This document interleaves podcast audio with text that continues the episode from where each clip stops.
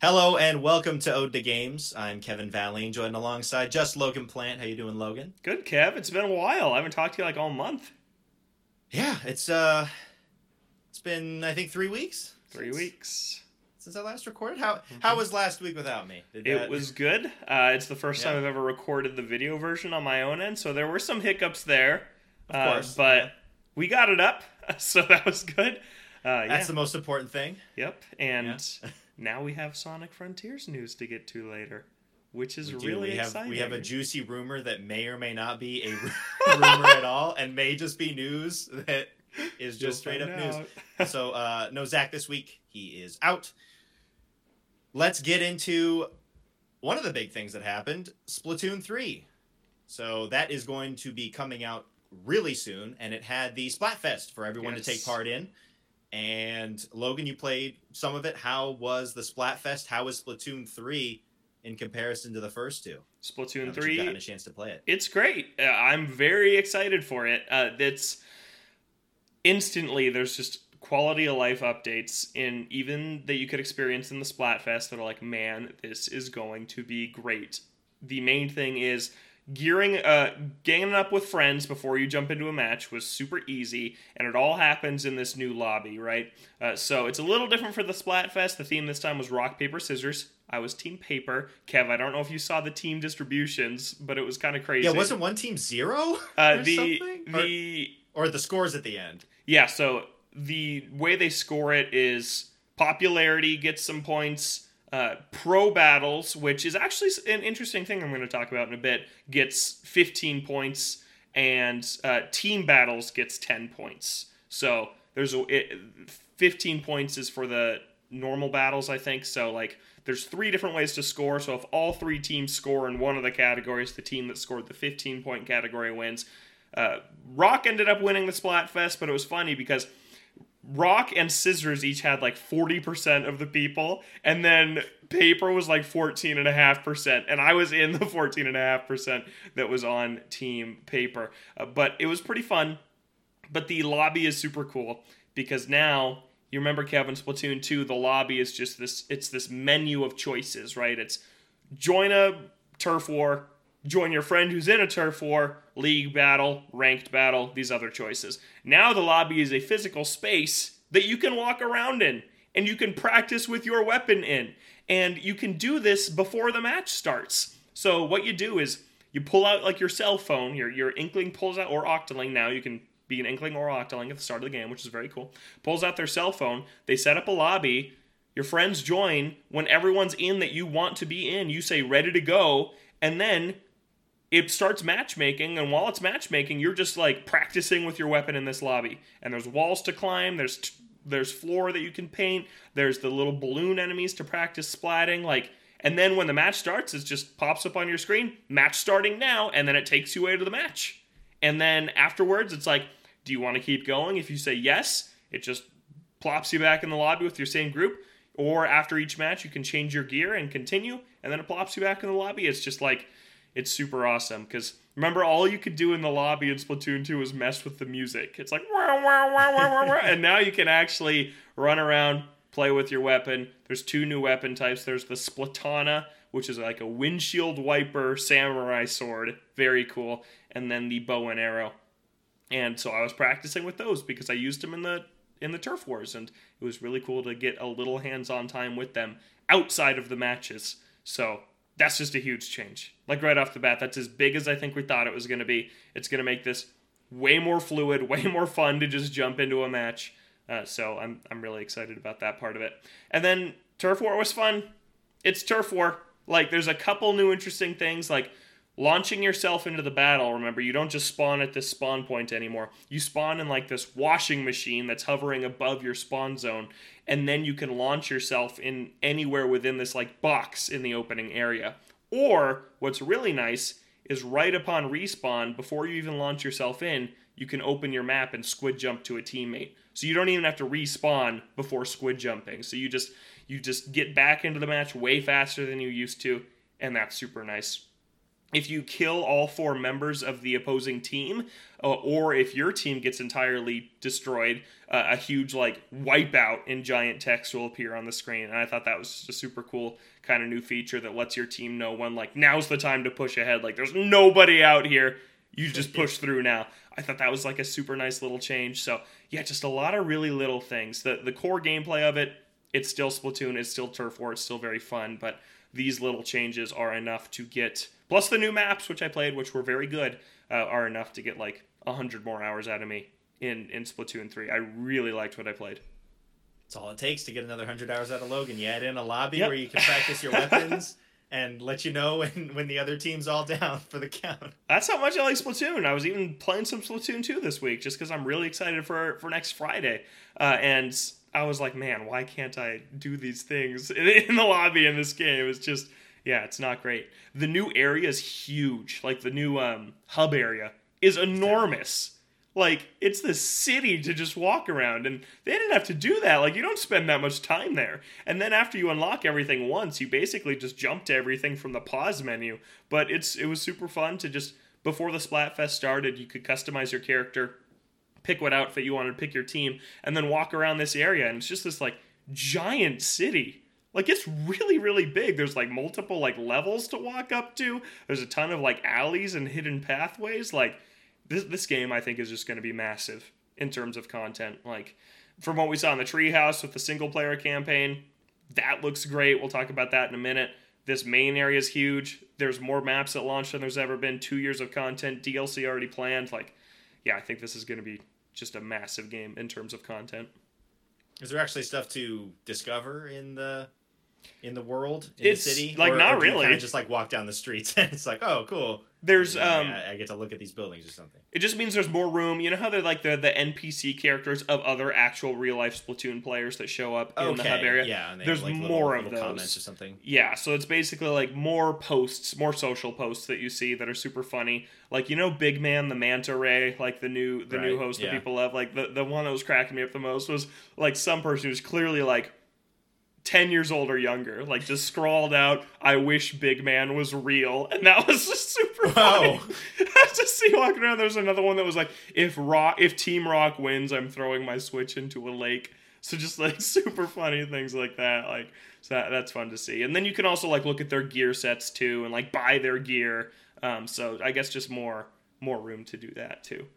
Uh, but yeah, it was super cool. And then the other thing I want to talk about was the, pro battle versus the normal battle, which is something I really appreciate. I have a few people I do play Splatoon with. My girlfriend's gonna get it. My family's gonna get it. A few of my friends are gonna get it. Maybe maybe Zach's gonna get it. We don't know yet. Jury's Whoa, out. Really? What? Uh, Doesn't he hate Splatoon? He always says he does, but he's played it like one time, like five years and ago. One time's enough for him to drop sixty bucks on it. That's Uh, exact. Yeah. So the pro battle you can only jump into alone. So it's like you can't play with friends. So the pro battle is like four strangers that have with no communication that kind of have to do their best to, to beat the other team. And that's something I really like because that is a mode for me where when I'm not playing with with my friends, I can jump into that and not have to worry about getting ganged up on against a team that's four full people. Because that will happen sometimes. If you just jump into a turf war in in Splatoon two or one, uh, you could just get wrecked by the opposite team, which is like four full people that happen to match up together because you know it's it's random if you actually get on a team. just a mess. But I think it's a super nice option. I'm not sure if it's just for Splatfest or if it's going to be for the whole main game too. But I really like that ability to just be like, I'm playing alone. I only want to play with people that are playing alone. Uh, now that they have the thing where you can group up with your friends and jump into a lobby together, I think it's nice that they have this option for when I don't want to do that uh, and I just want to play by myself because I do do that a lot. I'll just flip on a podcast and, and, and play Splatoon for like an hour. So I'm looking forward to that too. But yeah. So the, the pro, they're, they're, that that's different than the than the ranked mode. Yep, pro it- mode and, and ranked mode are different. Yeah, so the ranked is now called Anarchy in Splatoon 3, which is an interesting change. But yeah, uh, Anarchy is is like Rainmaker, Splat Zones, Tower Control. It's all the other modes. But then for Turf War itself, it looks like there's going to be Turf War and Turf War Pro, where you just jump in on your own. So I think Okay. that's pretty cool. And then I had a new special my new special, which I'm definitely going to use in the main game, is this shark. It's like this inflatable shark, like you would take into a pool, and your inkling jumps on it and rides it like a horse in a straight line across the map. And then at any point in this straight line trajectory, you can explode, and then it just splats at anyone around you. It's it's super cool. Uh, I was getting some insane numbers. I think because I was playing against a lot of people who like, I'll try Splatoon for the first time. Yeah. So I hope I didn't ruin anyone's experience because I had matches with like 16 to 20 kills, which I've like never gotten Oof. before. So uh, yeah, maybe you're turning some people off. hopefully not. Hopefully not. Although I'm sure that there's a bunch of players both who haven't played Splatoon before and have played a lot of Splatoon. So yep. That's bound to happen with a bunch of different people. Yeah, mm-hmm. but it's great. I'm really excited for next week it's I think it's shaping up to be pretty great. Let's get into the uh, to the treehouse. We had a random random treehouse drop with two games that I don't see matching together very well, yeah. but they were just together for some reason. So we had Splatoon three and Harvestella, which kind of works out for us because you're the big Splatoon guy, and I like Harvestella a lot, and I like farming games, so we can uh, yeah. we can attack both of these. But it looked like uh, this was more focused on the single player with a little bit uh, more so on like tactics and, and, certain things like that later on. What what did you see from uh, from the little glimpse that we got of the of the story mode? I think it looks like the follow up to the Octo expansion I was hoping it would be. Splatoon 1 and 2's campaigns feel very similar and then the Octo expansion like it feels completely different. Like it's way bigger. There's way more variety in the mission type. Like there's just a lot more there to do. And this looks like that. Like they they kind of kept uh, some of the mechanics from the Octo expansion, like you have to have a certain number of currency to get into the next level, uh, and if you don't have enough, you can go back to and, and, do a different level. So that's kind of how they gate progression, which worked out in a really interesting way with the non-linear progression of Octo expansion, and then just the the hub worlds looked cooler too, like. In Splatoon 2, I'm I never finished the original Splatoon 2 campaign. I didn't think it was great. Octo expansion blew me away. I finished that right away. So I'm going back and finishing Splatoon 2 right now, and like the the hub world is just like very simple. But this was like, man, you're in this like wintry industrial park. It's super. It's it's still basically just like a way to get to the level to hop in, but it just feels like more of a world rather than this is just a level hub, which is kind of the vibe you get in Splatoon 1 and 2. So that's just a nice change.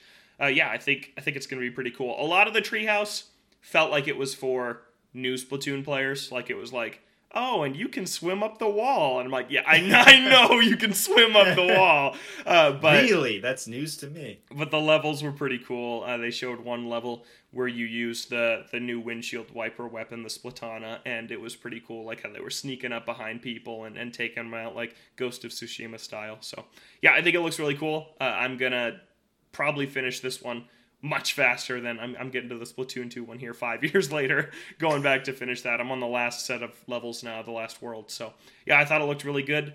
Uh, and then, yeah, they spent a lot of it just in the lobby showing, like, oh, and you got to charge up your special and then do this. And it was just very, like, if you've never played Splatoon before, this is for you. Not, not, but I guess that's the audience they're trying to appeal to because if you like Splatoon a lot, you're probably buying Splatoon 3 like me. So it made sense, but yeah, they, it was really just kind of an overview of the whole game. But single player looks good. Octo expansion is like seriously underrated. Like, like Kev, I would even re- recommend it to you. It's not super huge on Splatoon. I don't think you even played the single player of the of Splatoon 2.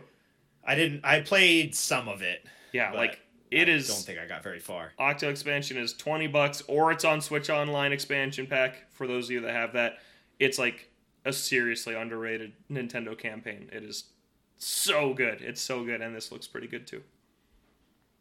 Sweet. Yeah, yeah. I've thought about it a couple of times, but I don't know. Other stuff to play. Lots of other stuff. there's, there's always something else to play. Like Harvestella. What'd you see from that? Like Harvestella. Yeah, so a lot of what they were showing off here was was kind of the uh, the the dungeon crawling aspect of it. They showed off some of the uh, some of the farming elements of it. Um, it's it's kind of a uh, aesthetic thing, but I'm always more of a fan of kind of the smaller plots of of, uh, of crops that mm-hmm. you kind of like grow in the area. Whereas here, I think they're much bigger squares, and it seems like they take up a lot more space. I'm not sure if this is just the initial plot that you get, and you can expand it in the future. Um, but it looks like there's a relatively wide range of, of crops, which uh, which is cool. But yeah, a lot of it was was on the uh, the dungeon crawling aspect of it. And it, it, it looks like what Rune Factory should have been, where you've got kind of these dungeons that that lead you on this path, and you have some some little pathways that you can go off for different rewards and things, and it's it's a lot of they they showed off a lot of the time management. So you have to choose you know oh do i want to to build this ladder down so that i have a shortcut to be able to get back into this dungeon get back to this point quicker the next time i come back but it'll mm-hmm. take an hour or two hours they also showed off that, that if you're running through the overworld map if you're walking between the cities that takes up more time so for if you have to run okay. back from a dungeon and you don't have the uh, the item that can just teleport you back home that's going to take a bunch more time um, so yeah, it looks like a lot of the uh, the dungeons are going to be based on, on, on time management and that sort of thing. Um, so they showed off that. Uh, they showed off the changes in classes. So they're running with just I forget what the first class was, but you get uh, they, they showed off getting the mage class later on, and I'm not not exactly sure how that's all going to work out because the game it tells you, oh, this enemy is very weak to you know mage attacks. Mm-hmm. Like, okay, cool, and it allows you to change uh, change the uh, change to the mage right away there. But if you are just doing it normally, you can only change the jobs at certain points. So hopefully, there's not a lot of backtracking. Either that, or hopefully the enemies aren't too skewed where it's impossible to kill them yeah. if you're not using the correct uh, the correct job class. But you know, looks cool that we have a bunch of different different job classes to choose from, and it looks pretty. Uh, they were showing off some of the some of the sites even just from your farm or certain areas in the uh, in the dungeon. And it's just a really nice looking game. The character portraits are really nice too. shaping up to be really good. I'm looking forward to it. Yeah, it looks like it looks really great. Like uh, this isn't super my genre, but like my sister loves these games you love these games, like, and so I know a lot about them just kind of through you guys. And this one looks really, really good. Uh, so yeah, I, I, like the art style a lot. Um, it has very much that Final Fantasy Square Enix kind of vibe, and just watching the gameplay, like it's like, yeah, they they could have like called this like Final Fantasy farming, and you would have believed it. Like it, it looks just yeah, super. It would cool. fit right into that. Yeah, or, or into one of their other JRPGs. I feel like the only thing from this vertical slice that I saw was it seemed like there was a lot of running back and forth. I know that the the gameplay presenter said they got lost once, so maybe they were just lost trying to find the right place to go. But uh, yeah, I hope that the the area between these overworld areas isn't so large that you spend your whole day uh, kind of running back and forth. But um, and, and, that's something like you said with like shortcuts unlocking over time and things like that that could get better to make kind of streamline your your efficiency. That's kind of what farming games like this are all about, yeah. right? Um, so yeah, that that'd be my only concern. But it seemed like they were playing a pretty early part of the game, so that's something that would probably yeah. change as you as you got further. Like even in Stardew, like I know you unlock like different ways to get to town faster, get to the mines oh, faster yeah. as you go. Um, yeah. Where early on you'll spend most of your day walking all the way from one side of the which, place to the other, which means that you get a better lay of the land before you figure out oh mm-hmm. you know or before you're given the opportunity to just you know teleport or move around to, to different places quicker. You learn where where everything is on the map yeah. and then you can teleport which makes sense. There was one thing that i'm a little bit concerned about. So these games always have stamina stamina bars and, and you know you always use them when you're farming or you're in combat. But it seems like movement also uses stamina i couldn't tell for sure if it was any movement whatsoever or specifically sprinting Mm-hmm. Sprinting it makes sense, so kind of annoying, but if you're losing stamina just by moving around, that's kind of annoying. Yeah.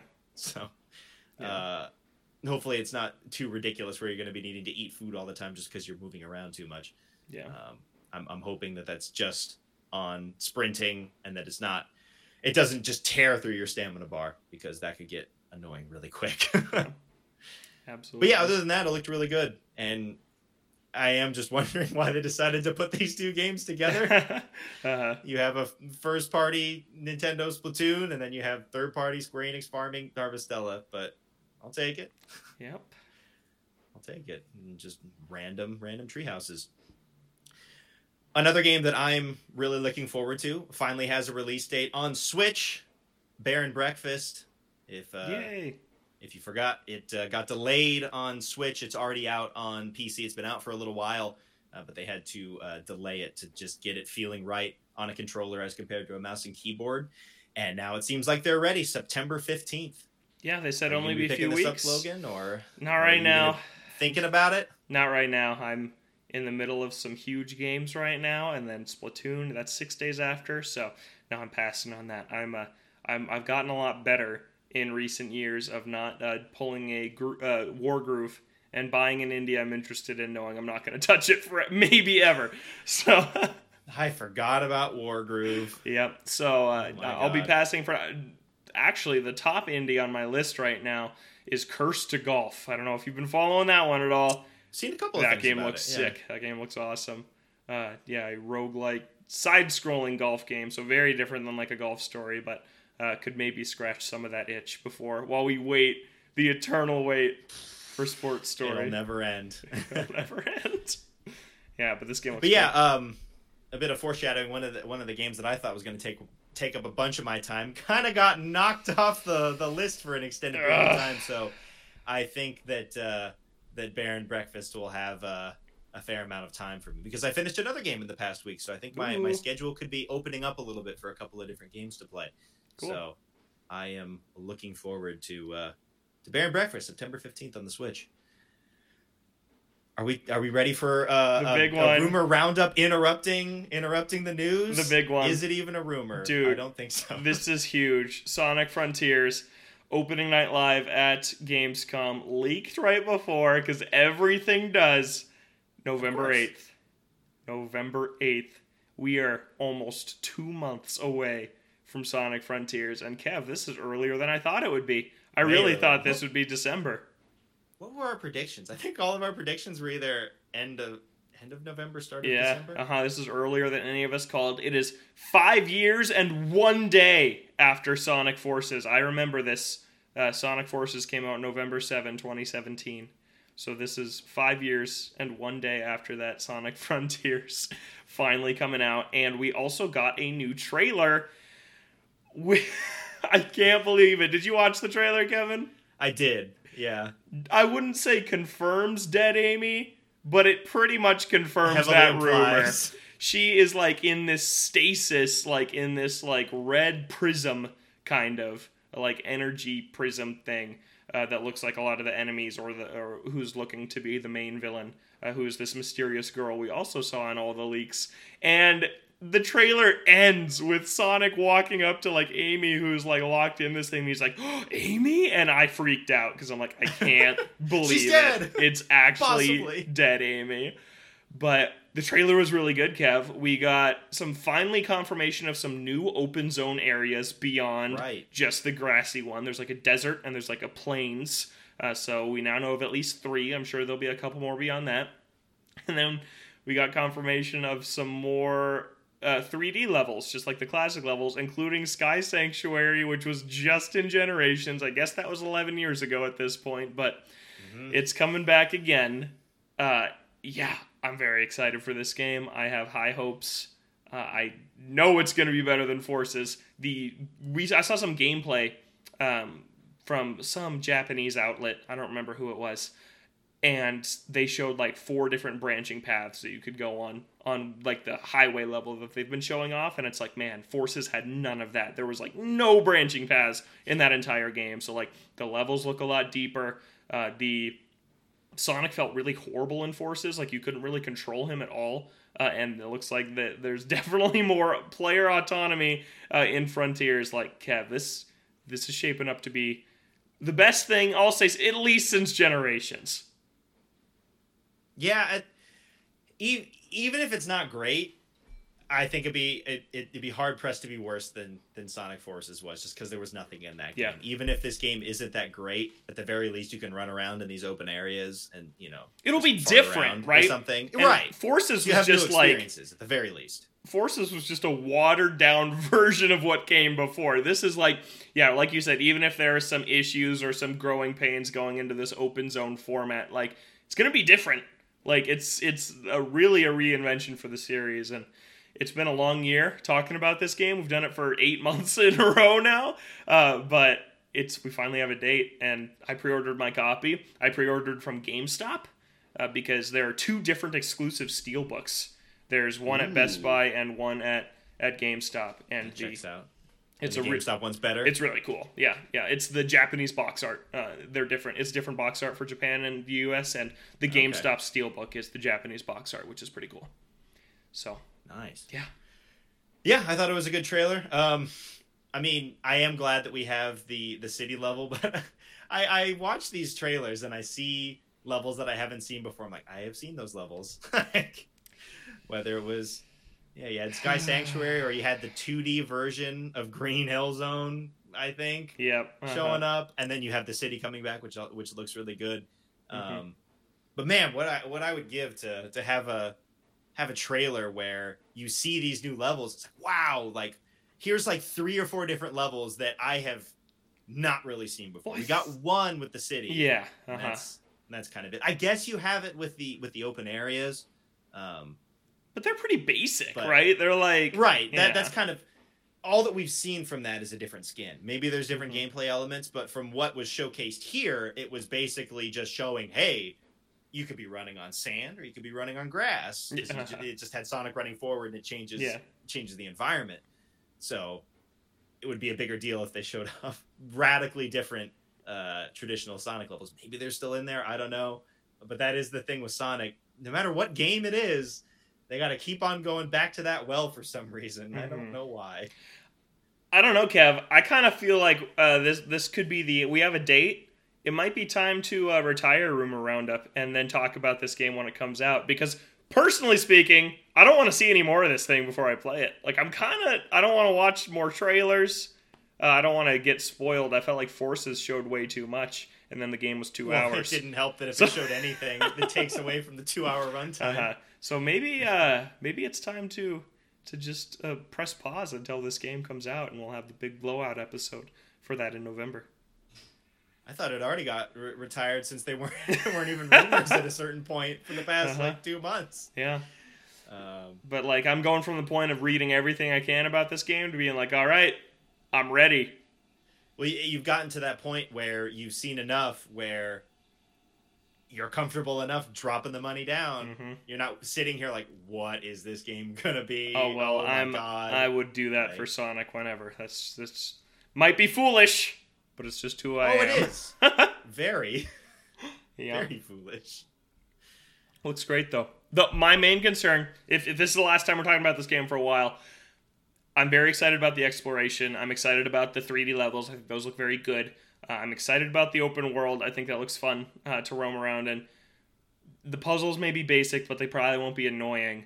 Combat is where my main concerns lie at this point because the, there has not been a single Sonic game that they've tried to infuse deep combat mechanics where it has been fun. Sonic Unleashed is the main one that comes to mind. That is just atrocious. Like it is just button mashy, no strategy, endless waves, and then Knuckles in like or the power character in Sonic Heroes that you have to switch to to just like punch through waves of enemies. That's not very fun either. There's a couple other examples, but it's like combat is never very fun in a Sonic game, and there's going to be a big focus on it this time. I'm interested in the Pokemon Ranger, you know, trace a, a circle around the enemy uh, to kind of stun them. That looks kind of interesting, uh, but I'm worried it could get old or stale pretty quick. We'll see how much we actually have to do it. Yeah, yes. S- Sonic, Sonic's combat at its best is when it's non-intrusive and it's a button press to kill an enemy and then move on and continue going fast. Yeah. Whenever they try and slow things down, maybe it's not that it's necessarily bad in that moment, but that there's just no depth to keep it fun for any length of time. Where that first that that initial time that you do, you're like, oh, that was fine and then you just have to keep doing it and it loses its luster very quickly I wonder what the runtime of this thing's going to be. Probably like 30 hours is what I thought I saw. it's a pretty long game for Sonic. That is a pretty long game.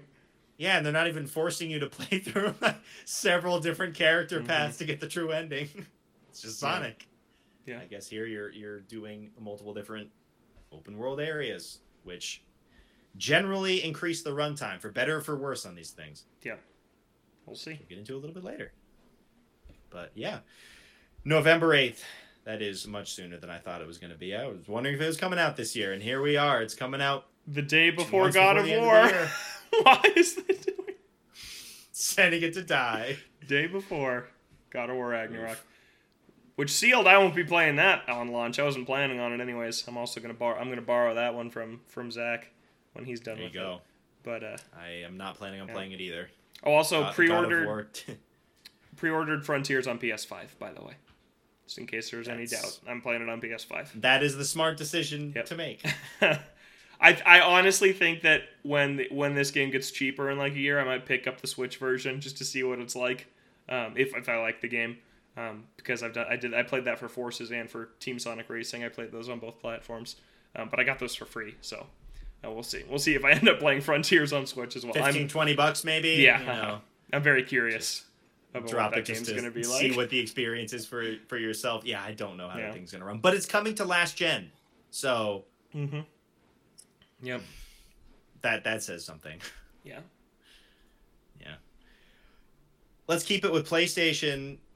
Besides the US, PS5s are going to be getting more expensive. Seems like it's Whew. the equivalent of about 50 bucks a- across the board in certain territories. So for example, where I live, luckily I already bought a PS5, but it was about uh, the equivalent of 500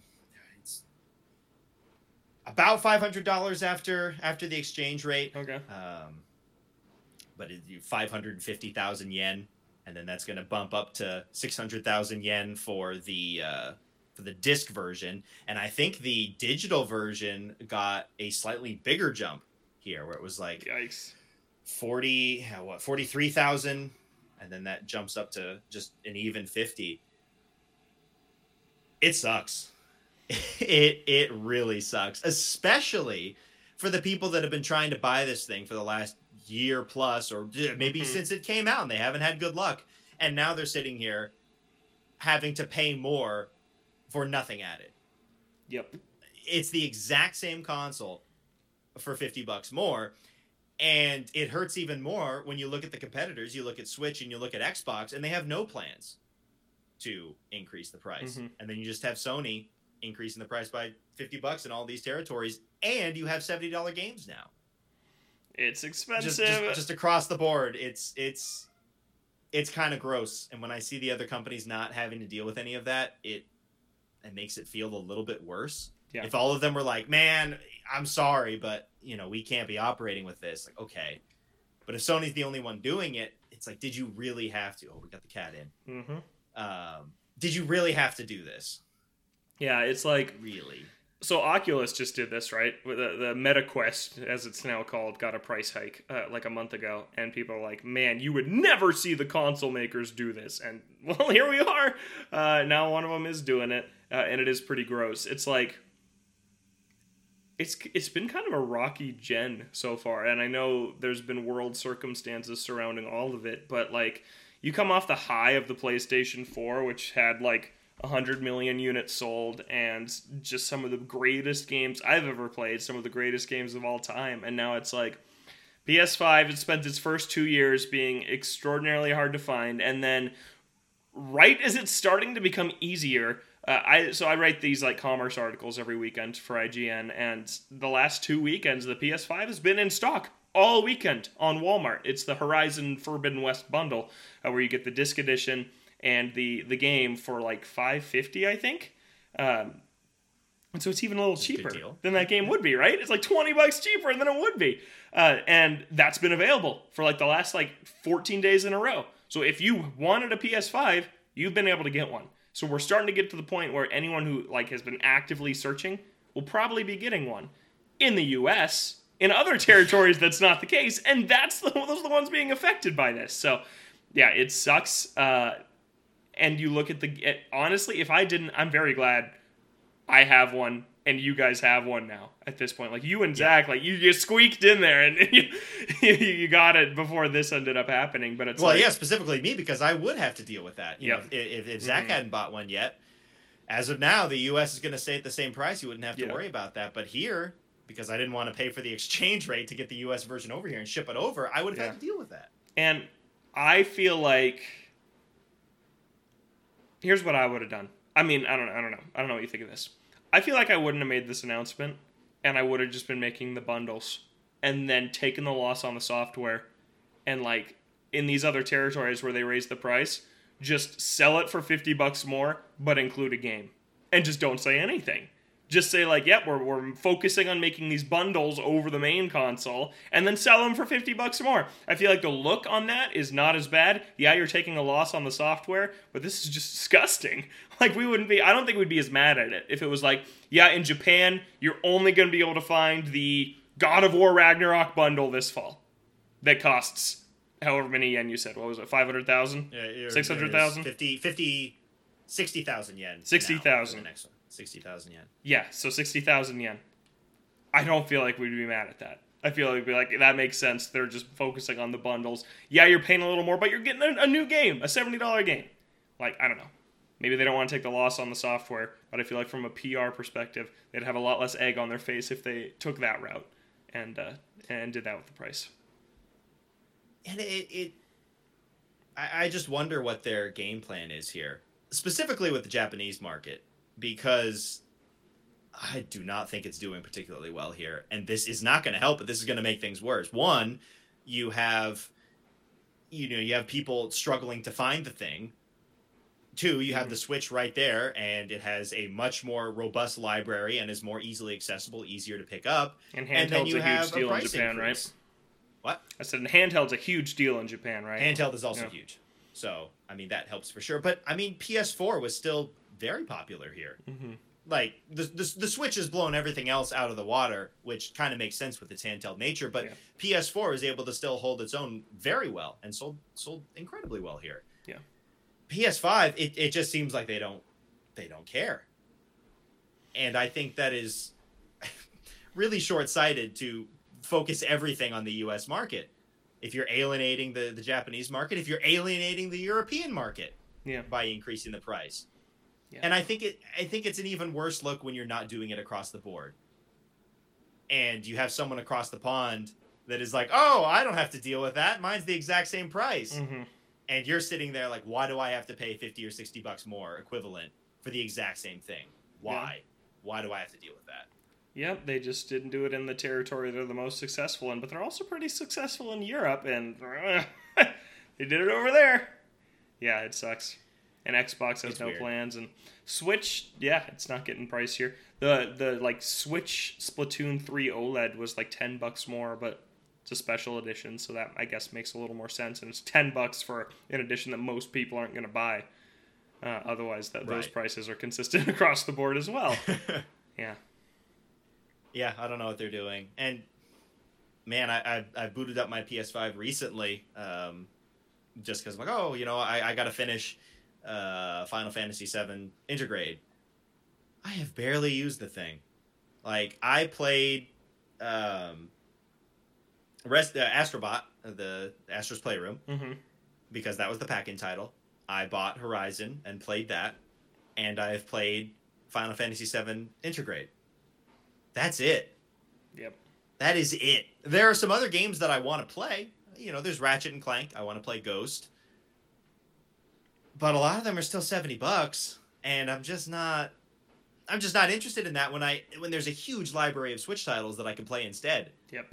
I thought that when I bought my PS5 I would be playing it at least a little bit more, but I, I have barely touched it in the last several months.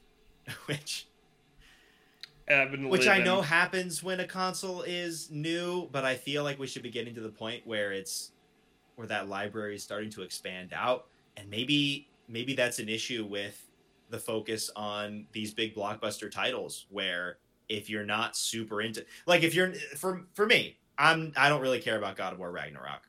Maybe I'll play it when it's twenty bucks, if it ever is, because PS5 games don't drop in price as quickly. Yeah. Maybe I'll play it if it ever does drop to that point. Mhm. But if I don't want to play God of War Ragnarok or I don't want to play Last of Us remaster or you know remade for seventy dollars, is that it? Like, generally, is that going to be it for me for a while? Well, it's gonna change. You know, you're gonna get Yakuza Eight sometime soon. Like that's not gonna. That's probably a next year Right. game. Uh, and then Spider-Man Two. I assume maybe not for seventy dollars, but you'll probably play that at some point. Um, Yeah. So th- that will change. I think that there will be more uh, that that will interest you coming up. But I know, like, also with I, I feel this way in general about the industry. Games are games are look too good and take too long to make now. It's just so long between these different franchise installments now that it's like, man, what has Sony first party even done this year? Like, Gran Turismo came out, had a ton of microtransaction issues. Uh, Horizon came out. That was five years after the original. Like this, this stuff just takes too long now. It's like these these gaps between. I feel like PS4, like what PlayStation 4 had like two from Naughty Dog. It had three games. It had Uncharted 4, Last of Us 2, and Lost Legacy. And it's like I can't even fathom that on PS5. And I don't really count The Last of Us Part One as like because then you could count remastered on on the PS4. Like how many Yeah. original Naughty Dog games are we gonna see on the PlayStation 5? One, maybe two, like maybe a cross gen in 10 years with the PS6. Like, I just feel like it's unsustainable, and that's why they had to hike it to seventy. 70s. Like, yeah, Na- Naughty Dog's only pumping out We're a product like every games, five yeah. years. So, yeah, I really feel that way. And then, I mean, you look at whatever the heck is going on with Zelda. It's gonna be six years between mainline entries by the time that game comes out. Uh, I think I'll, I'll say I'll throw this out there now. I think this is the month we get a re-reveal. I think it's time. I think we're gonna get a direct. Or sorry, yeah, September. Uh, I'm still in August when we're recording this. I'm on the last day of August over here. I, I just crossed over into September. Happy September, Kev.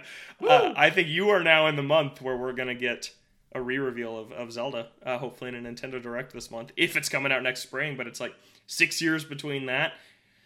It's just man, like I on my other show we just did a, a retrospective on Zelda itself on on 3D Zelda games, and it's like Ocarina of Time, Majora's Mask, Wind Waker, Twilight Princess was 1998, 2000, 2002, 2006. So in an 8-year span, you had four games. And now here we are Breath of the Wild 2017, 2023. That's 6 years, two games. Like it's across the entire industry.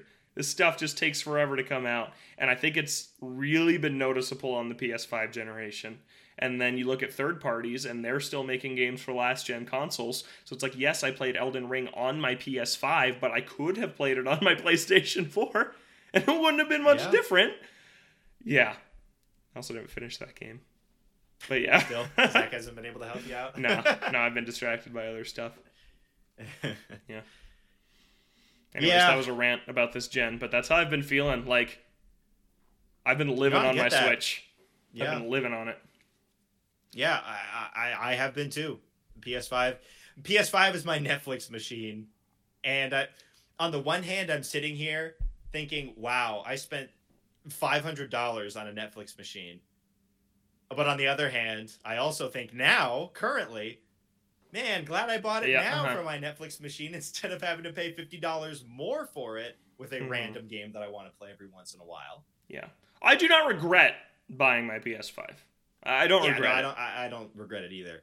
But there are points where where you do where I I think about it at least a little bit. Like, why is this here? I said this last year on this show, and I felt like you were like a little like taken aback by it. I was like, I don't really play my PS5 that that much, right? When an exclusive comes out, I play it, but then I'm on my Xbox for Game Pass and on my Switch. But now as a PS5 owner, you're there too. Like you get it. Like Yeah. it's like, when's the next big thing? And maybe Sony's okay with that because their their franchises are so popular that we bought PS5s for them. Like if if a new Uncharted comes out, we'll be there day one. Like that's a series I'd spend seventy dollars on. It is, and maybe that's enough for them. Yeah. Maybe, maybe. Yeah. I'm sure. Sure that this topic won't be going away. I'm sure we'll be talking about this again in the future. But the last two years, they have had a showcase in September that we've walked away very excited from. So maybe they'll do that again. Like last year, they announced the KOTOR remake, which is now in shambles. they announced Well, and that's and that's the other thing. Well, let, let, we'll bring it into this next Yeah. piece. So, Mafia uh, is celebrating its 20th anniversary, and they come out and they're saying, "Okay, we're working on a new game. Peace out." Yep. What? hmm and, and that falls in line with with Kotor. and with a bunch of these other titles where you get a a name reveal and that's it. Dragon's Dogma just did take, it. When these games take so long, even if there is no issues, even if it goes all according to plan and it's out here in three or four years, that's still a long time between when you first announced it and when these time. games are coming out. It's ridiculous. Yeah. And if you have any issues, then it looks even worse because we've known about it for so much longer. Mm-hmm. Yeah. It's time for games to stop doing that, especially if you're making it for like PS5, which they surely are. I mean, you look at uh, like Metroid Prime Four was five five years ago at this point.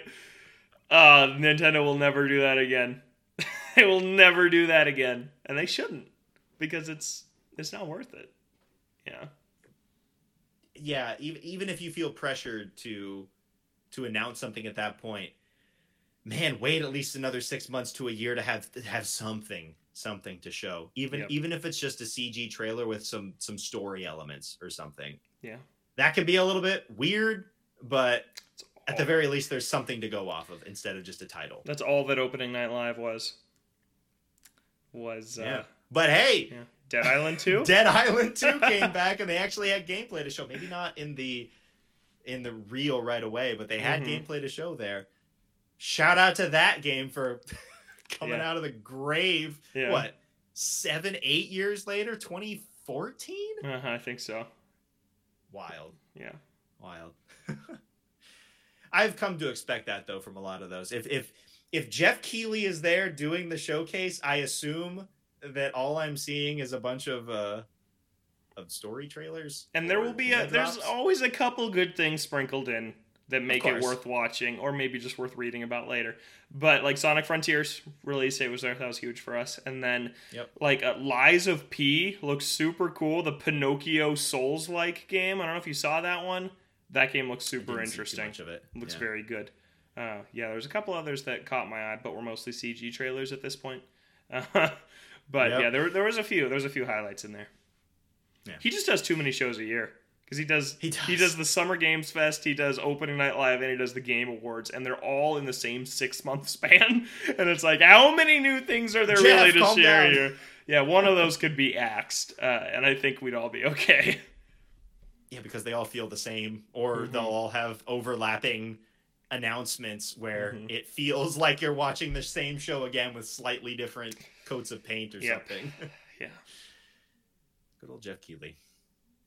And last little bit, so I, I, I mentioned this a little bit earlier. One of my most anticipated games dropped, and I have not played it, and I am not planning on playing it until it gets a heavy price drop one and is heavily patched two.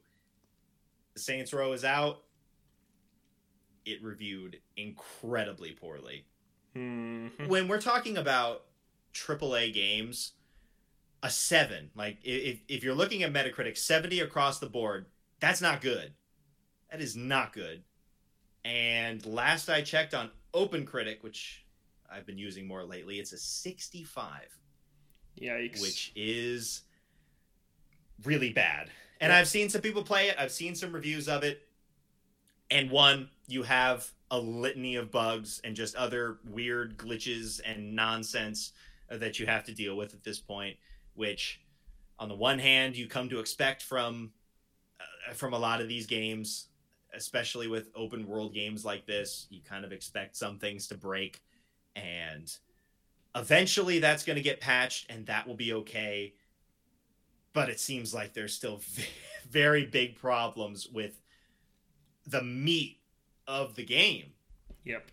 And that you're just doing the same things over and over again which is really frustrating with the criminal ventures that seemingly the only thing that is different than the rest of the game is insurance fraud, which has been there since the beginning. That has been there since the beginning of Saints Row, and that's always been a fun one.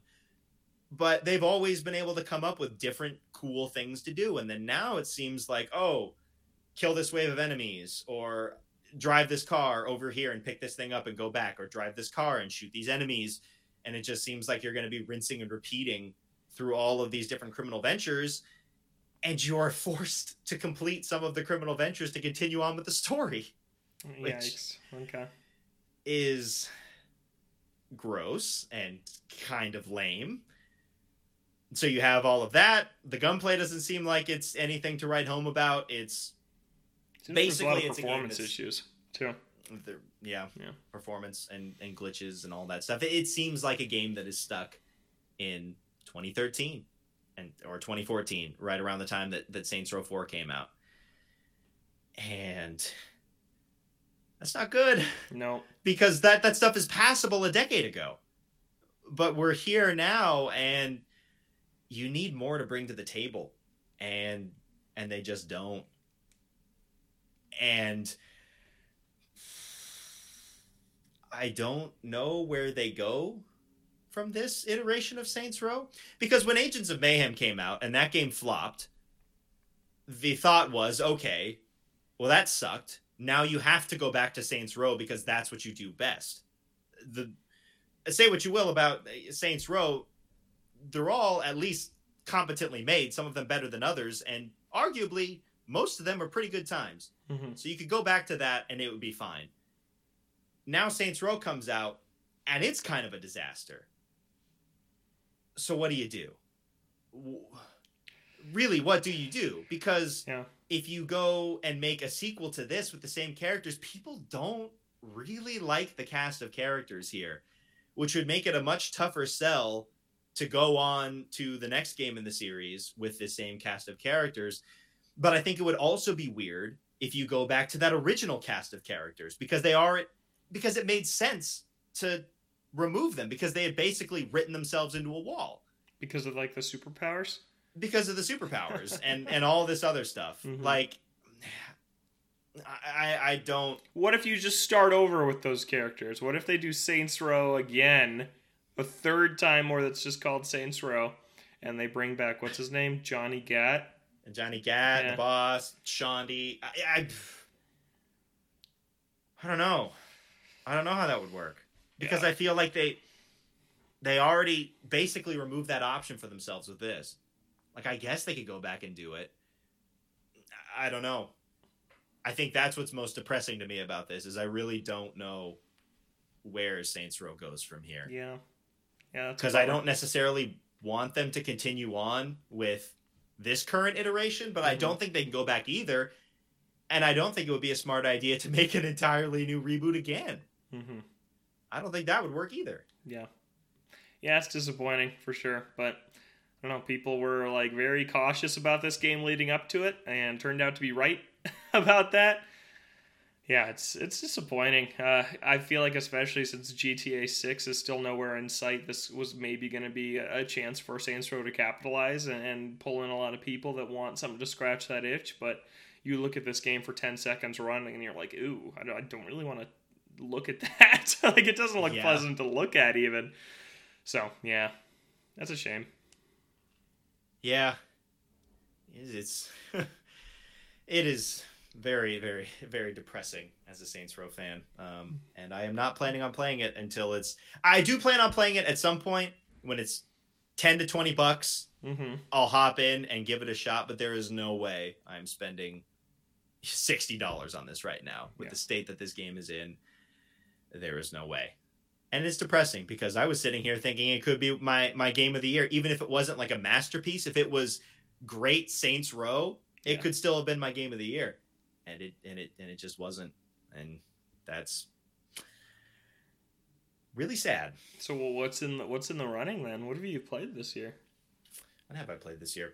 Uh, Horizon. I have played Live A Live. I Mhm. played Kirby. Mm-hmm.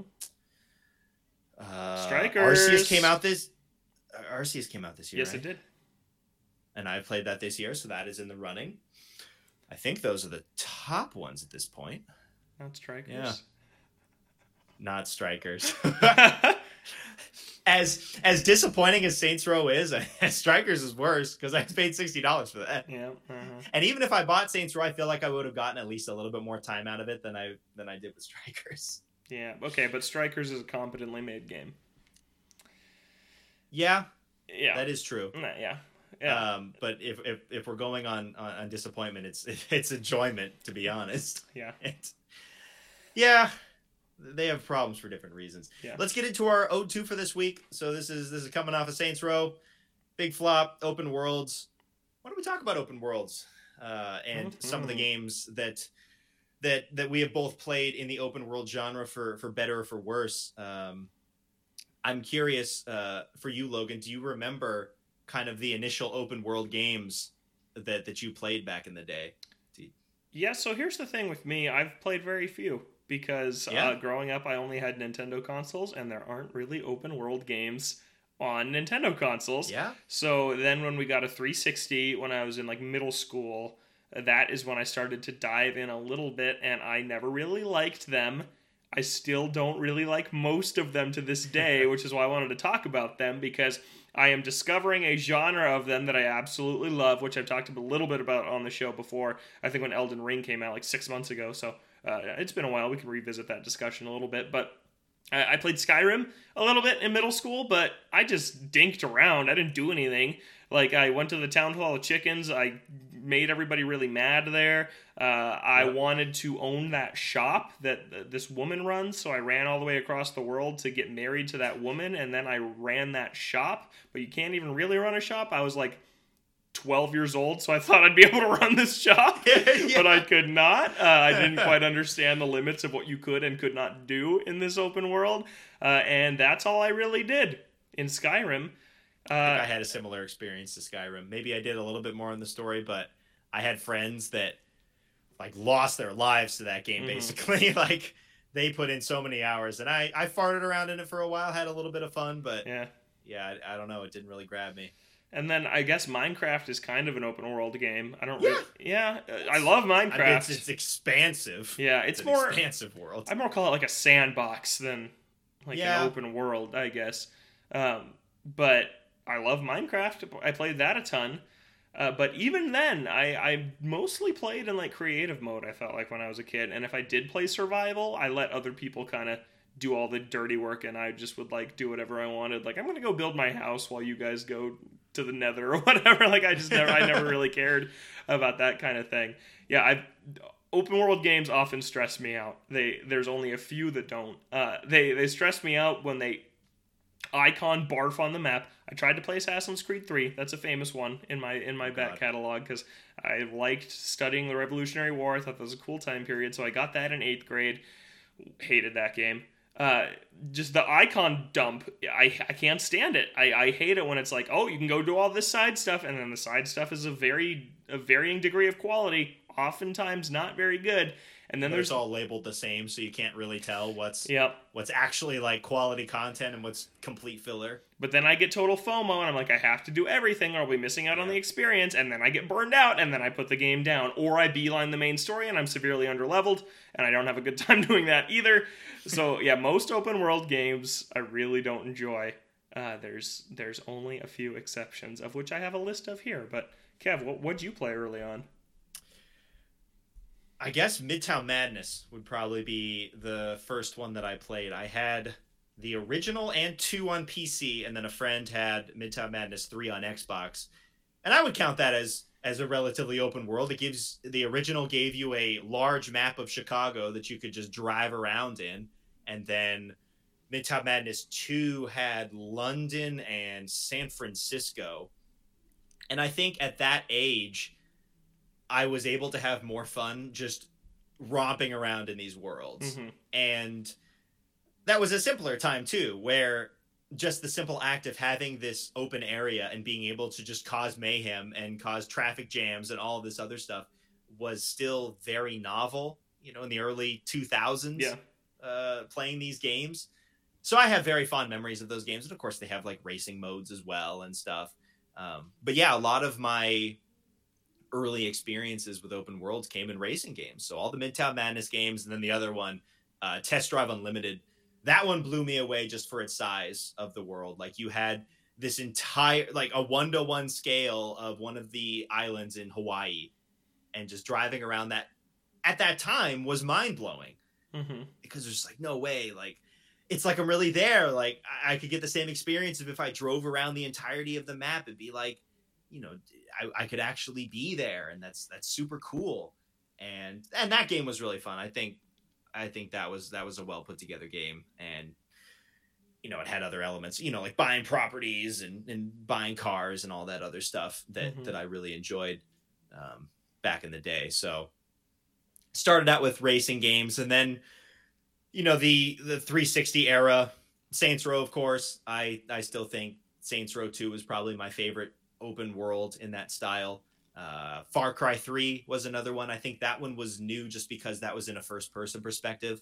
A lot of the times when I was playing these games, it was, you know, pulled back third person. So I think I remember it for that. And of course, GTA 5 back then. That was. I still think about how mind blowing that game was when that came out and that it could run on the Xbox 360 was yeah. it's still crazy to me that that game looked as good as it did when it came out and how expansive and detailed the map was. Um, and I think at least for me with a lot of these games it's really a matter of areas that you remember if if an open world is good or not. Like mm-hmm. I, I think mm-hmm. back to to Saints Row 2 and you could explore through the airport and there was you know like underground uh, like piping and stuff that you could go through and tunnels and things. There were very distinct areas of town. There was like kind of a trailer park home that you could go through and and uh, and explore through and like a chinatown and stuff like that. And you know gta 5 you have all the different airports in the desert area. You have the the base and some of the other areas in the downtown. As long as as long as the maps have something that is memorable that i spent a lot of time in i can at least say it was an enjoyable enough open world. I think back to Far Cry 3 and I honestly don't remember anything in that, in that world. I remember having yeah. fun with it. The gameplay was fun enough, uh, but I don't particularly remember much of anything in regards to the open world. Far itself. Cry 5 all looked exactly the same. It was yeah. just like trees, yep, mountains. That's it. and like shacks. Yep. I remember like flying in a plane a lot with Zach, but yeah, that that game was pretty forgettable. It did not make my list. Yeah. So yeah, those were my formative experiences up through the 360 generation, and then more recently, you know, we have Horizon. Of course, I I enjoyed the the open world of Horizon. It, maybe it's a little bit too big, but I think it was just exploring through these decrepit uh, cities of the old world that I just found really interesting, at least on first run through. Maybe it would be less awe-inspiring going through a second time. But on that initial playthrough i enjoyed exploring the world and kind of piecing things together. And then breath of the wild that one's more so just for the sandbox that it gives you within its open world. If the game didn't have as malleable of systems in terms of you know like the magnesis and hitting hitting the the rocks to be able to launch you in the air doing doing all these weird things that you can do in the open world if it wasn't as malleable like that uh, I don't think it would be anything super special because it is. I mean, it's got its it's got its moments, but it is a very expansive world with a couple of different locations. But I think that that world is really helped by the rest of the systems within the game. You know, of, of how you know you could chop down a tree and use that for for fire, or yeah, get on a rock and and hit it with your sword and launch yourself across the map.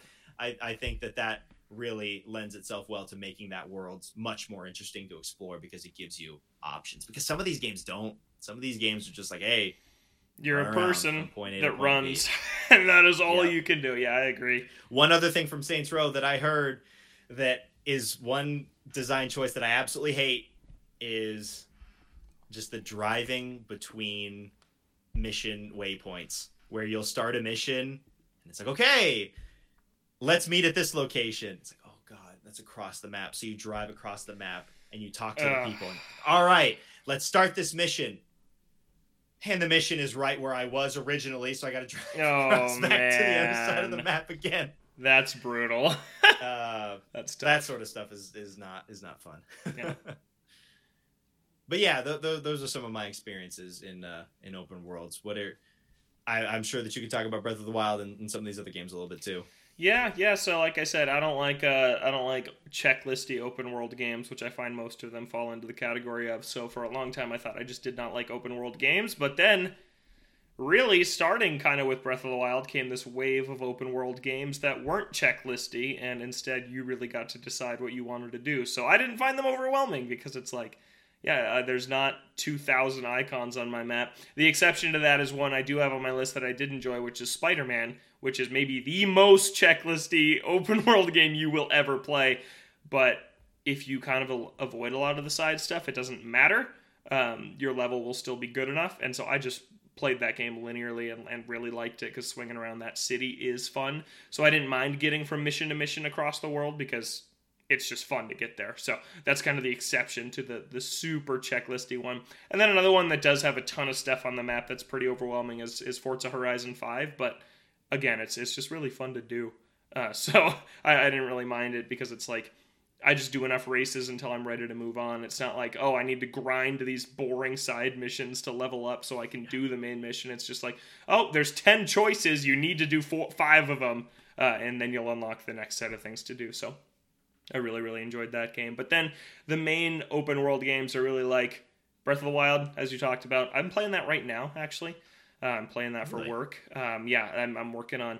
I'm kind of doing a, a, cleanup project on the the guide for this game for IGN. Um, so I'm gathering like some screenshots that have been missing the last few years. So uh, I'm just running around that world again. I am way better at it than I was five years ago. I think I've played a lot more like combat intensive games um, because it's very different Zelda combat than most other Zelda games. So I was not very good at it. But like the shield countering, I'm very good at now. I fought a white Lynel, which I looked it up is the second hardest Lynel, and I killed it. Uh, and I was like, whoa, I don't think I did that at all when I played this game the first time yeah. through. Um, I'm killing guardians like crazy, but they're pretty easy once you have the master sword to kill, anyways. But yeah, so that that's been super fun, just re-exploring that world, and yeah, I just have memories of like making that flying machine um, where you like put the magne the metal block on top of like the mine cart and then you magnesis the mine cart and then you like lift it up so it's like lifting up the block you're standing on and I flew across the world like that. Just super fun stuff like that is, is awesome. Ghost of Tsushima is another one I really liked um, because you aren't following like an icon to your destination. You're following the wind which I found super enjoyable and it's just a gorgeous game too. That and, and the combat is amazing. So I did a lot of side quests just because even when the side quest was just kill these waves of enemies, the combat was so much fun for me that I didn't mind doing that. So that open world to me was lifted by its immaculate combat. I still think it's my favorite combat in any game ever, probably. Uh, so yeah, that's that's why I liked that open world is because I didn't mind the combat. Elden Ring, just super amazing world to explore. I that tells you even less than Breath of the Wild told you. Uh, and I, I, do find that really enjoyable, even if it's too hard for me to finish. I spent 25 hours in there and really, really loved it. It's just, it's also gorgeous. I love the art style of that game. Um, yeah, and, and super scary. You never know what you're going to find coming around the corner. I guess that's what I love the most is kind of the element of surprise, which I feel like a lot of these games lack. Like, I feel like Horizon Zero Dawn had more of it. I feel like Forbidden West completely lacked any sense of surprise. It's like, okay, go fight this monster now. You know what it is, you know where it is. Go fight it. I'm like, okay. I would say that there's one segment, the highlight of the game, which is the super cool like city you go to, the underwater section. You know the part I'm talking about. Yeah. That part is super cool and has surprise, but for the most part in that game, I'm like, you tell me where everything is on the map. it's like even things you have yeah. you're not even close to. It's like you need to fight a thunderjaw, you can find it here. You need to fight this, you can find it here. You need a tall neck, here's the locations of all of them. And it's like that game just lacked any surprise for me. I think that's currently my runner for biggest disappointment of the year. I really did not like that game. Anyways, Halo Infinite is like it's it's much smaller. I don't know. It's kind of like open area. It's like almost closer to like Pokemon Legends Arceus where like there's these five distinct areas, but they just all happen to be on the same map. So it feels like an open world. So I'm not sure how I really view that one, but I really, really liked that campaign. And I liked how you went into the traditional Halo levels like Sonic's going to do. So I'm excited for oh, that. Yeah, Sonic, mm, open, open zone. Open zone. And then Bowser's Fury is an open world game. Interesting, interesting pick. it is, is it not? It totally is. I don't know. I think it is. I, I guess. Yeah, I love it, and I I loved Bowser's Fury. That game was amazing. Sorry, my cat's messing with my blinds over here. Uh, I think he's hungry. And then the last one on my list, Red Dead Redemption Two, which I'm playing right this now. surprise. and wow, I love this game. It's amazing. I I love it so much. I played it for like six or seven hours, so I'm still pretty early. I'm playing it with my girlfriend. She's watching me play it, so I don't. I'm not playing it very much. Um, but I, I, think this game is super cool. Uh, so I guess this is kind of a bridge into what we've been playing because I've been playing this a lot, and it's an awesome game. It all it is there's it's so much about discovery. I thought that I would be annoyed by all of like its realistic gameplay elements, like how you have to you have to cut your hair, you have to brush your horse, you have to manage your guns. But I don't know, I almost find it kind of relaxing in a way. Like it's just a very slow paced game, but I'm only playing it like an hour every couple days. So it's not like I'm playing it in these huge mm-hmm. sessions where I get kind of exhausted by these things. I'm playing it in bite sized chunks. And I don't know, it's just. It's just this very slow paced game, and games are often so like overstimulating.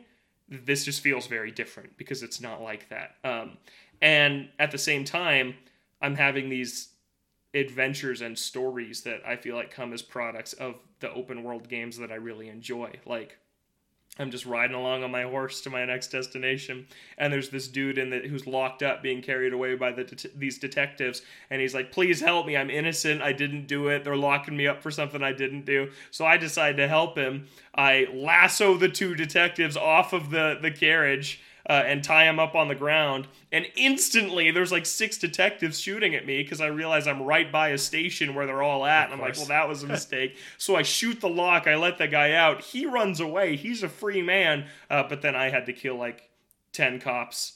And then I had a bounty of $125 uh, that I then had, which is a ton of money in that game. $125 is like especially early on fortune.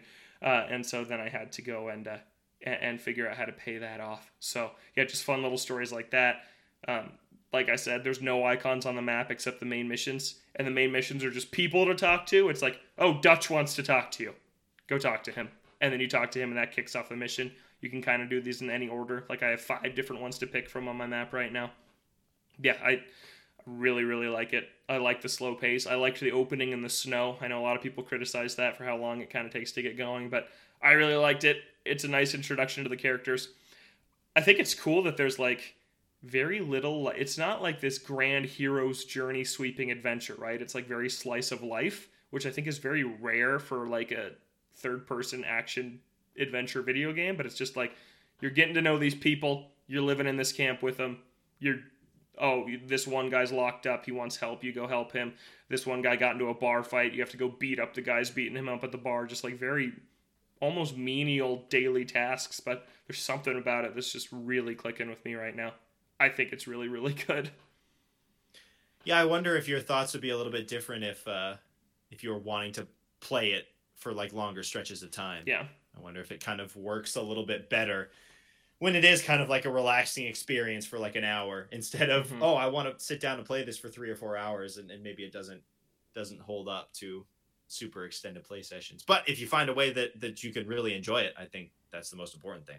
Yeah, it's uh, uh just yeah, just super fun stories has really been the highlight. Like I killed this giant bear. There's like a a king of every huntable animal. So there's like a king bear, a king elk, uh, like you, you can sell its pelt for a ton of money. And one of the first missions in the game is you tracking the king bear with with one of your buddies, and then he's like he gets scared off and he's like I can't do this anymore. I'm gonna head back to camp. You can either hunt this now or you can come back with me. And I'm like I'll hunt it now. And I see it. I shoot it with two shotgun shells. It doesn't die. It charges at me. It tackles me to the ground, and then I think it died of blood loss as it was about to gore into me and then it died on top of me. So I shoot this bear twice. It tackles me. I'm like, oh my god, this is it. This is the end of my life. And then the bear just rolls over dead. And I'm like, that was miraculous. so yeah, it's just it's super fun. Uh, and I, I think I like this a lot more than GTA. I played some GTA 5. I don't know. I don't really like modern day settings as much for anarchy and, and, and shooting up like present day buildings. I don't know. I just I don't, I don't find that super fun for me personally. I get why people like it, but I, I much prefer this Wild West setting where I can just be this cowboy and, and, and do whatever I want. I'm trying to be a good man. I've messed up a few times, but I'm trying to be a good man. Give it a shot. Do your best. yeah. Uh-huh, yeah. Kill who you need to. Like this jerk who was like, I was giving him a ride into town, and he's like, "Oh man, I hate cowboys. You're not a cowboy, are you?" And then I killed him. shouldn't have said yeah, that. You shouldn't have said that. Yeah. yep. Man, it looks like you've been playing a lot of other stuff though. I can run through rapidly. I know we're short on time, so uh, any, just, any any specific highlights? Let's see. The there's got to be one here. there is uh, there is one I want to the talk one about. One that you're putting in the most amount of time and it's an incredibly long game, and the one that I was wondering if it was going to hook you because you've tried it before and it didn't work. Yeah, we'll we'll tease that for a second. I'll run through everything else. Splatoon three already talked about. Forza Hot Wheels has been fun with Zach. The Quarry, uh, I talked about that a little bit on the last episode with Zach. Right. Really enjoying that still. Things are taking a turn for the worse. Is all. Have you been losing people yet? No. We're still going. Someone lost a limb, but no one is. Oh, they're still alive though. They're alive. Uh, they're alive.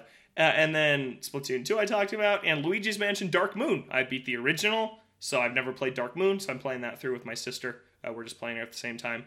Don't really like it so far. It is definitely the weakest of the three, uh, which I did hear. It, What I've heard. you haven't played it?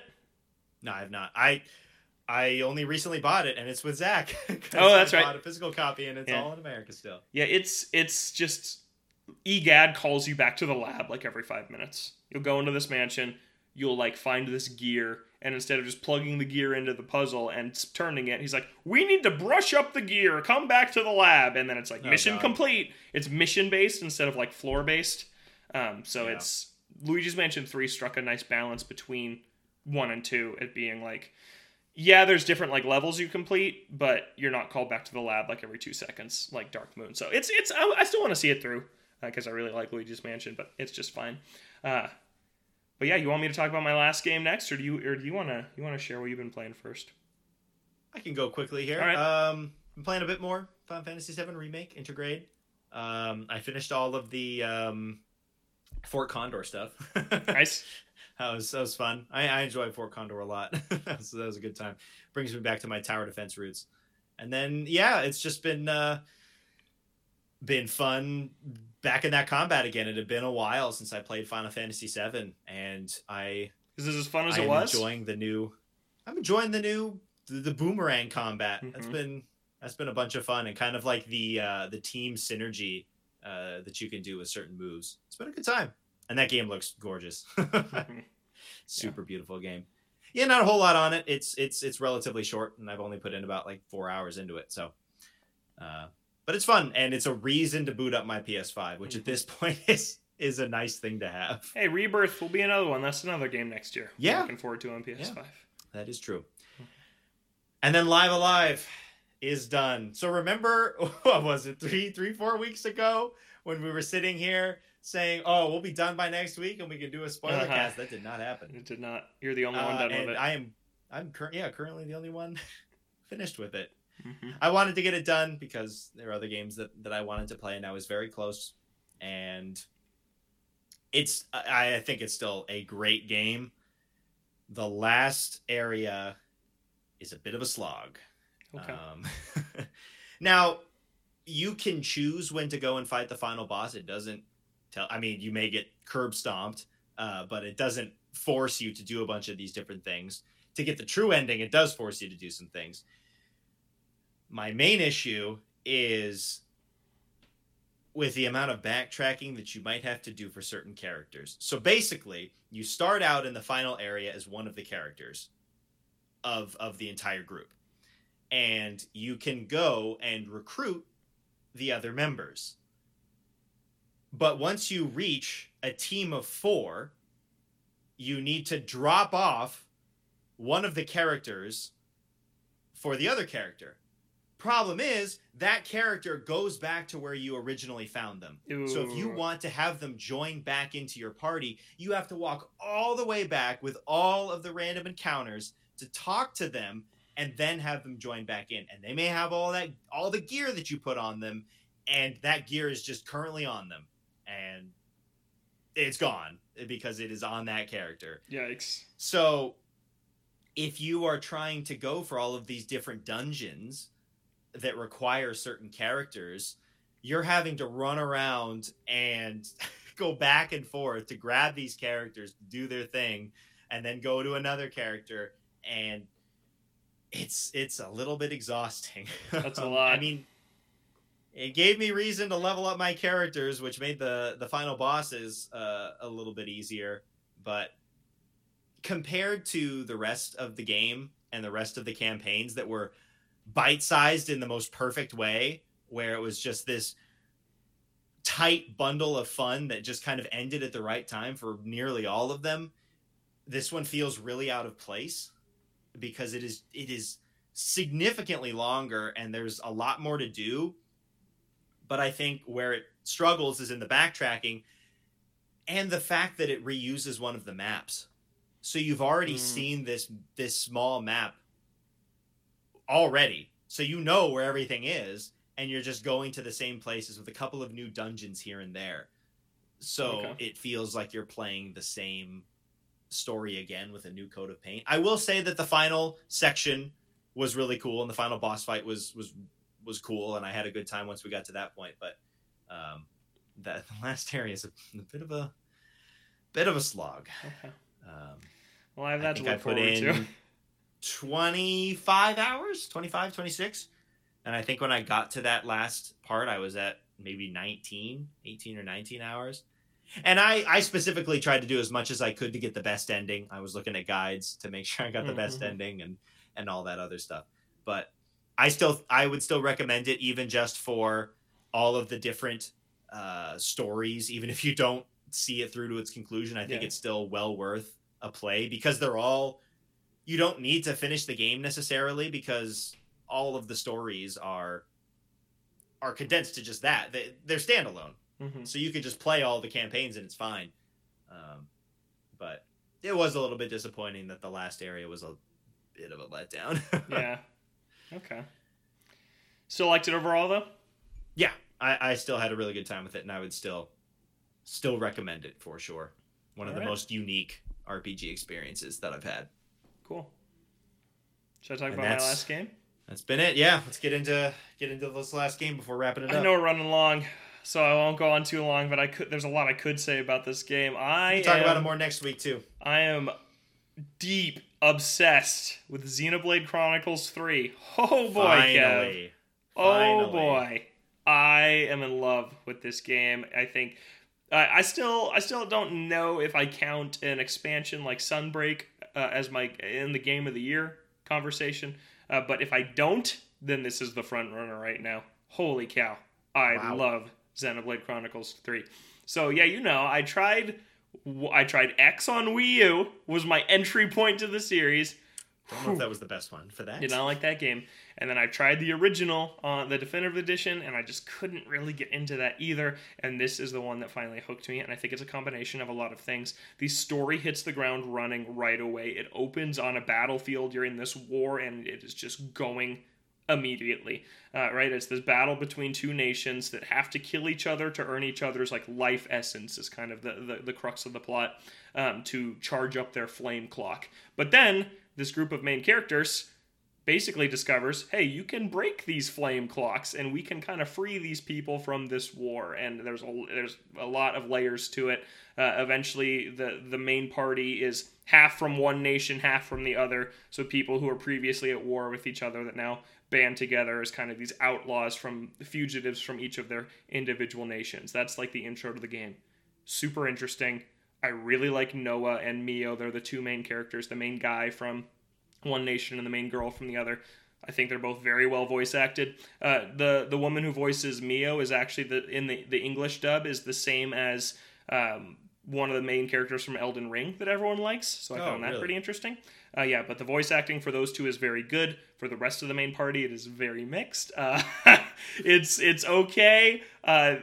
But they have the very strong Welsh. Yes, they do. Yes, they do. Of the, course. You may have seen this on Twitter, but so a- after every like random combat encounter that you finish, uh, there will be like a like one of the characters says something right after you yep. finish a combat encounter. and I've seen some of this in this game. It's um, one of your party members, Lanz, says, It's over already. And then Eunie goes, Hear that, Noah? Lanz wants something a bit meatier you will hear that. I've heard that probably 300 times. it's insane how many times you'll hear that. So that that's just a little nitpick, but beyond that, the voice acting is all right. Uh, I like the combat. The combat feels very involved, much more so than Xenoblade Chronicles 1 did. I remember in definitive edition, right? You have like the the bar of like different arts that you have to like scroll between and then pick one which one you pick. Yeah. And this game it lays it out very nice. You can have up to 6 arts. 3 of them are for your class and then 3 of them are for other classes you've mastered. And so then for the 3 that are the class you currently have equipped it is X, Y, and B. So you just press those and it's, it's it shows up in a little diamond in the corner and then a is your special that you have to charge up and then the other ones are up right and down on the plus pad so you aren't scrolling at all you're just pressing these buttons and then there's bonuses for pressing them at the right time which i'm not sure if that's a thing from xenoblade 1 uh, but there's like I think so. if you press if you press the art right as an auto attack lands you get like a 20% bonus damage Oh, so it's like, and then there's like chain arts where you like use two at once, and you have to like press those at the right time. So if you do like auto attack art into chain art into art, you're like doing like this timing that's like super satisfying, almost like a rhythm game. That's really fun to pull off. You can switch characters in battle, which I, you don't really do when you're out in the field, but when you're in boss battles, if like everybody's dying, I have found that when you are controlling someone, they are more effective than when you let the computer do it. So I will usually actually play healer in boss battles to just keep everybody alive. Uh, and so that's super fun to just rotate between. Yeah, the combat is super good. The world, it, it's a gorgeous game. The side As quests always, are yeah. like fully voice acted. Like there's these hero quests where so you have your six main part. It's overwhelming how many people are out on the field, right? Because there's six people on the field plus a seventh hero. So I, I heard in past Xenoblade games you pick which of your four party members you want out, and then some are benched. right. Some are some are on the sidelines. Yeah. In this game, everyone's in all the time. All six are out at all times. How it should be. And then you have a seventh rotating slot, which is a hero. And the heroes are people that you meet along the way that you can recruit. And they bring a new class into the fold, and you can have them out. So you have seven people. Every time you get a new hero, that's a new option you can pick to have on your team. And then one of your six main party members unlocks that class upon recruiting a hero. So you're constantly changing classes. When you get to class level 10, I just rotate everybody's class to build this new setup. I just I find that part super satisfying. The soundtrack is amazing. Like Jeez, I might like this more than Dragon Quest. Like I, this might be my favorite Whoa, RPG of all time by the time it's done. I love this game so much. There's just everything about it is super good. There's like I like the uh the unique enemies that appear in the overworld, like the bosses uh, that Yeah. that are really tough even when you're at or above their high level. level. Yeah, so that's super cool.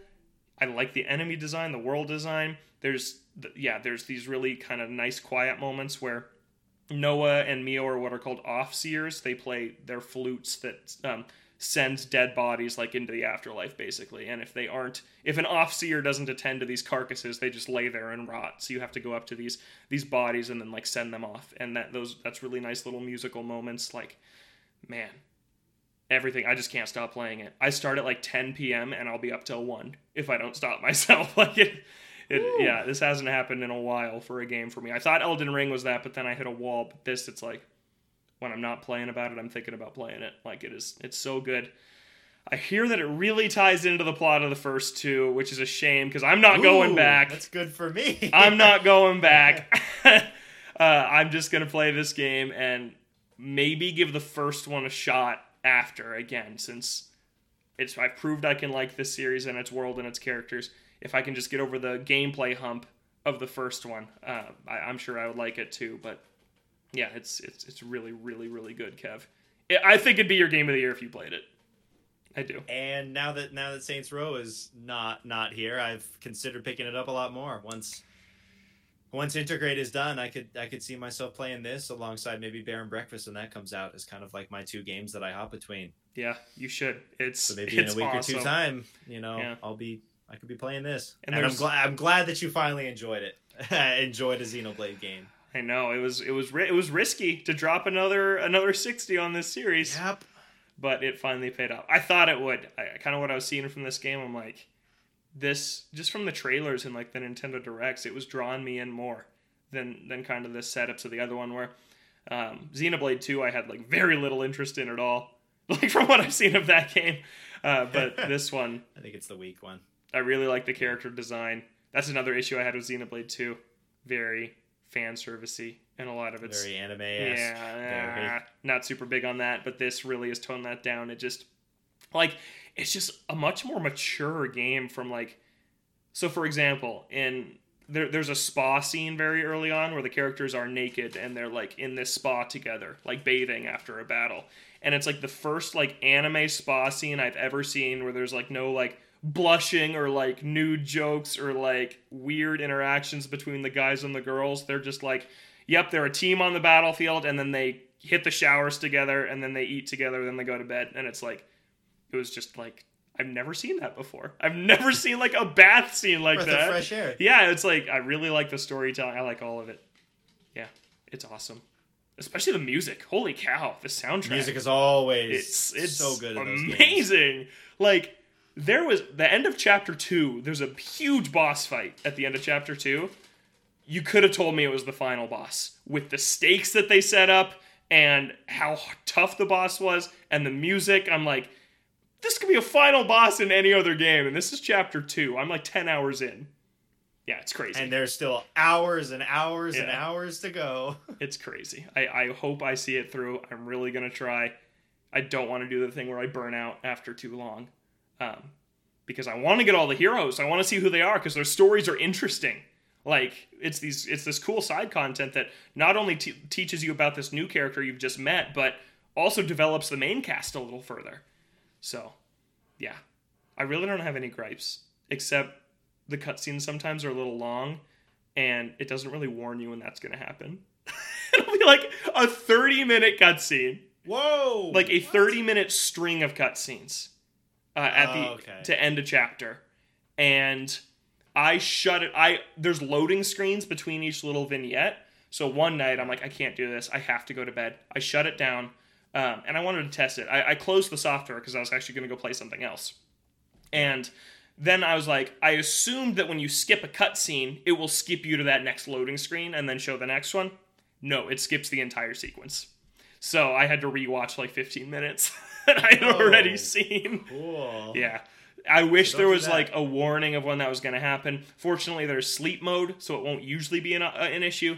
If you don't, if you're not playing something Yeah. else in between. Yeah, but like quick resume on Xbox would be super nice for this game, but Yeah. doesn't exist on Switch. But yeah, Kev, this could be the Odie's game of the year if you pick this up and play it because it's awesome. I might be picking it up sooner than I thought. Live A Live's done. yeah, Intergrade's not going to be very long. Saints Row sucks. Yep. All Might right, the next one on on the docket for me. that's all I'll say this week. I know we got to go. So it's a long Yeah. show. Well, I, I'm if I if I if I'm picking it up, I'm sure we'll be talking a lot more about Yep. about Xenoblade Three as uh, as the year rolls on, as we get closer to that Odie's end of the year discussion. Absolutely. Yeah. All right, we have run on too long. That's going to do it for us on this week's episode of Ode to Games. We're here on Thursdays or Fridays, Apple Podcasts, Spotify, other podcast streaming services that you may use.